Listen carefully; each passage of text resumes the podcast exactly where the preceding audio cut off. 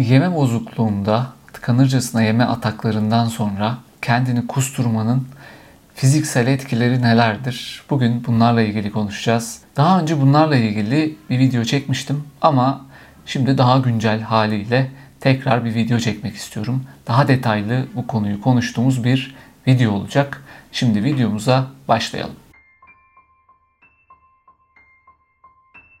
Yaşadığınız problemleri her şeye rağmen çözemiyorsanız eğer, açıklama kısmında olan bağlantı linklerinden veya sosyal medya hesaplarından bana ulaşabilirsiniz. Ücretsiz ön görüşme imkanımız bulunuyor. Ücretsiz ön görüşmede yaşadığınız sorunla ilgili bir değerlendirme yapıp neler yapabileceğimizi konuşabiliriz. Kendini kusturma daha çok bulimiyada görülse de aslında bütün yeme bozukluklarında görülebiliyor. Özellikle tıkanırcasına yemede, hatta anoreksiyada bile gördüğümüz bir durum. Ve kendini kusturmanın sağlığımız üzerinde fiziksel olarak da ruhsal olarak da olumsuz etkileri var. Ruhsal olarak zaten bunları konuşmuştuk. Daha önceki videolara bakabilirsiniz.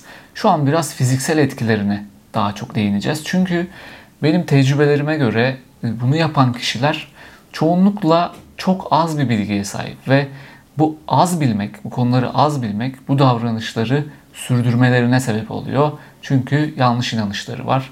Kendilerini kusturarak zayıfladıklarını sanıyorlar veya işte yoğun bir diyet yapıyorlar aslında. Bu diyetin sonucu olarak, besin alımını kısıtlamanın sonucu olarak gerçekten de zayıflayabiliyorlar. Ama bunu kendini kusturdukları için zayıfladıklarını düşünüyorlar. Ve bu yanlış düşünce de sürekli kendilerini kusturmalarına devam etmelerini sağlıyor. Kendini kusturmanın fiziksel olarak en büyük sonuçlarından biri tabii ki dişlerimiz zarar görmeye başlıyor. Uzun bir süre kendinizi kusturduysanız eğer dişleriniz zamanla zarar görecektir. Zaman içinde öncelikle ön dişlerin iç kısımları olmak üzere diş minesi zarar görmeye başlıyor. Diş dolgularınız etkilenmiyor. Bu yüzden diş minesi zarar gördüğü için dolgularınız aşırı belirgin hale gelmeye başlıyor ve bunlar aslında muayenelerde de diş hekimlerinin kolayca tespit edebildiği şeyler. Bu aşınmayı geri döndüremiyoruz. Yani bir iyileşme olmuyor ama durdurulabiliyor. Yani kusmayı durdurduğunuz anda bu ilerlemeyi durduruyorsunuz. Artık kendinize ne kadar zarar verdiyseniz orada kalmış oluyor. Ve burada şunu da hatırlatmak isterim. Kustuktan sonra ağzınızı suyla çalkalamanın bu süreci daha da hızlandırdığı, daha da kötüleştirdiği düşünülüyor. Bu da yine önemli bir kısım. Çünkü genelde kustuktan sonra ağzınızı çalkaladığınızda kendinize bir iyilik yaptığınızı, daha iyiye götürdüğünüzü düşünüyorsunuz ama bu yanlış bir bilgi. Bir diğer fiziksel etkisi tükürük bezlerinde olan hasar. Ağzımızı tükürük üreten bezler tamamen kaplar, çevreler ve kendini kusturan kişilerde bu bezler zamanla tamamen şişmeye başlar. Bu şişme ağrısızdır, yani bir ağrı, acı duymazsınız.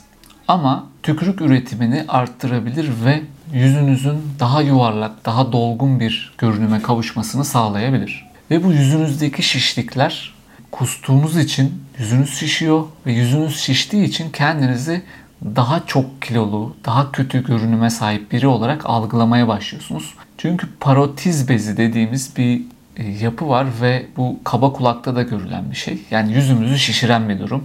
Şimdi biz kendimizi böyle görmeye başladıkça her şey zaten zincirleme daha kötüye gitmeye başlıyor. Kendimizi daha kötü hissetmeye başlıyoruz. Ve bu sadece yüzümüzde kalmıyor. Vücudumuza baktığımızda da yüzümüzden etkilenerek kendimizi daha kilolu halde görmeye başlıyoruz. Ve doğal olarak bu durum kendinizin kilonuz hakkında, görünümünüz hakkında endişelerinizi en üst noktaya çıkarıyor ve az önce de söylediğim gibi zincirleme, bu kötülükler devam ediyor.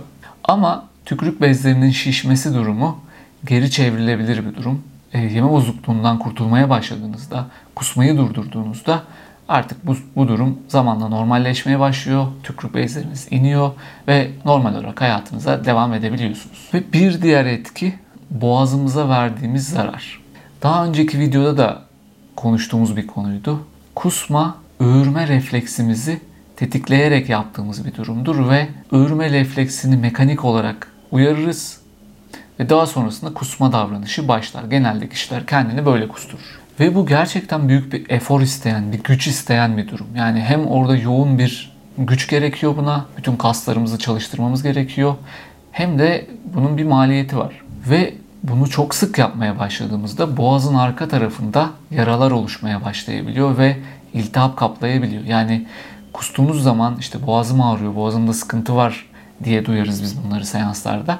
İşte bu buradan çıkıyor. Ve bu süre boyunca tekrarlanan boğaz ağrısı, hatta sesinizdeki değişmeler, ses kısıklığı durumları sık gördüğümüz durumlardır. Bir diğer etki yutağa verilen zarar. Bu da yine ender olarak gördüğümüz bir durum ama zaman zaman kusma davranışını çok sık tekrar eden kişilerde yemek borusuna zarar verdiği durumlar olabiliyor. Bu yüksek bir ihtimal değil ama küçük de olsa böyle bir ihtimal var. Yemek borunuz yırtılabiliyor ve böyle bir durum olduğunda tabii ki bu acil bir durum. Hemen bir sağlık kuruluşuna gitmeniz gerekiyor. Eğer kustuğunuzda kan görüyorsanız lütfen hemen bu konuda yardım almaya başlayın. Diğer maddemiz ellerimize verdiğimiz zarar. Şimdi biraz kusmayla alakasız gibi görülebilir ama kusan kişiler şu an beni izliyorsanız eminim iyi anlıyorsunuzdur. Elleriniz zamanla yara olmaya başlar. Az önce söylemiştik, kusma öğürme refleksini tetikleyerek mekanik olarak oluşturduğumuz bir durum. Bunu yapay olarak yapıyoruz ve bunu yaparken de genelde elimizi kullanırız.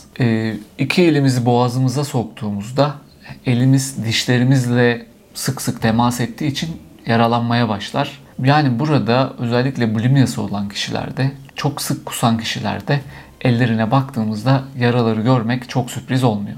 Ve son olarak yine kendini sık sık kusturanlarda gördüğümüz bir durum sıvı ve elektrolit dengesizliği. Kusmanın ciddi sonuçları olabiliyor. Az önce saydıklarım size hala hafif geliyorsa bunu iyi dinlemenizi öneriyorum. Kendini kusturan ve midesinde hiç yiyecek kalmayana kadar sıvı içip tekrar kusturan, kişilerde genelde görüyoruz bunu. Sodyum, potasyum gibi açılardan elektrolit dengesini etkiliyor ciddi oranda ve düşük potasyum sebebiyle kalp atışlarımızda yavaşlama görülebiliyor.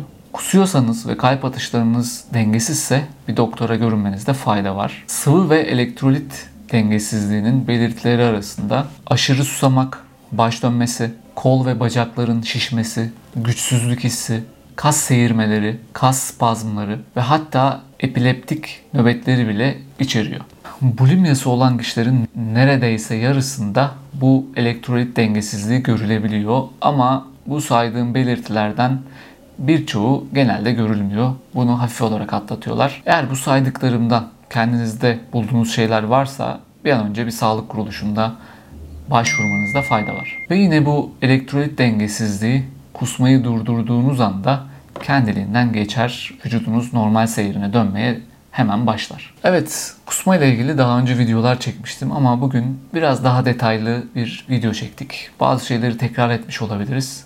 Ama ben bu videoların gerçekten faydalı olduğunu düşünüyorum. Çünkü aldığım mesajlar, bana gelen mesajlarda işte bu konuda özellikle şaşıranlar, bunları yeni duyan kişiler olabiliyor. O yüzden siz de bu konuda bir arkadaşınız vesaire varsa bu videoyu ona gönderebilirsiniz. Bu kendini kusturmayı durdurma konusunda bir motivasyon yaratabiliyor bu olumsuz olaylar. Her şeyi yapmanıza rağmen bu konuyla başa çıkamıyorsanız lütfen aşağıda bulunan bağlantı linklerinden bana ulaşın. Ücretsiz bir ön görüşme hakkınız var.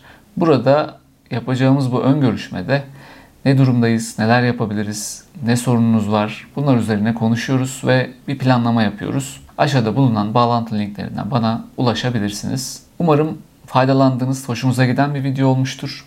Diğer bölümlerde görüşmek üzere. Kendinize iyi bakın. Hoşçakalın. Bu bölümler hoşunuza gidiyorsa, işinize yarıyorsa kanala abone olarak, beğenerek bana destek olabilirsiniz. Veya podcast'ten dinleyen kişiler için de arkadaşlarınızla paylaşarak bana destek olabilirsiniz. Şimdiden çok teşekkürler. Görüşmek üzere.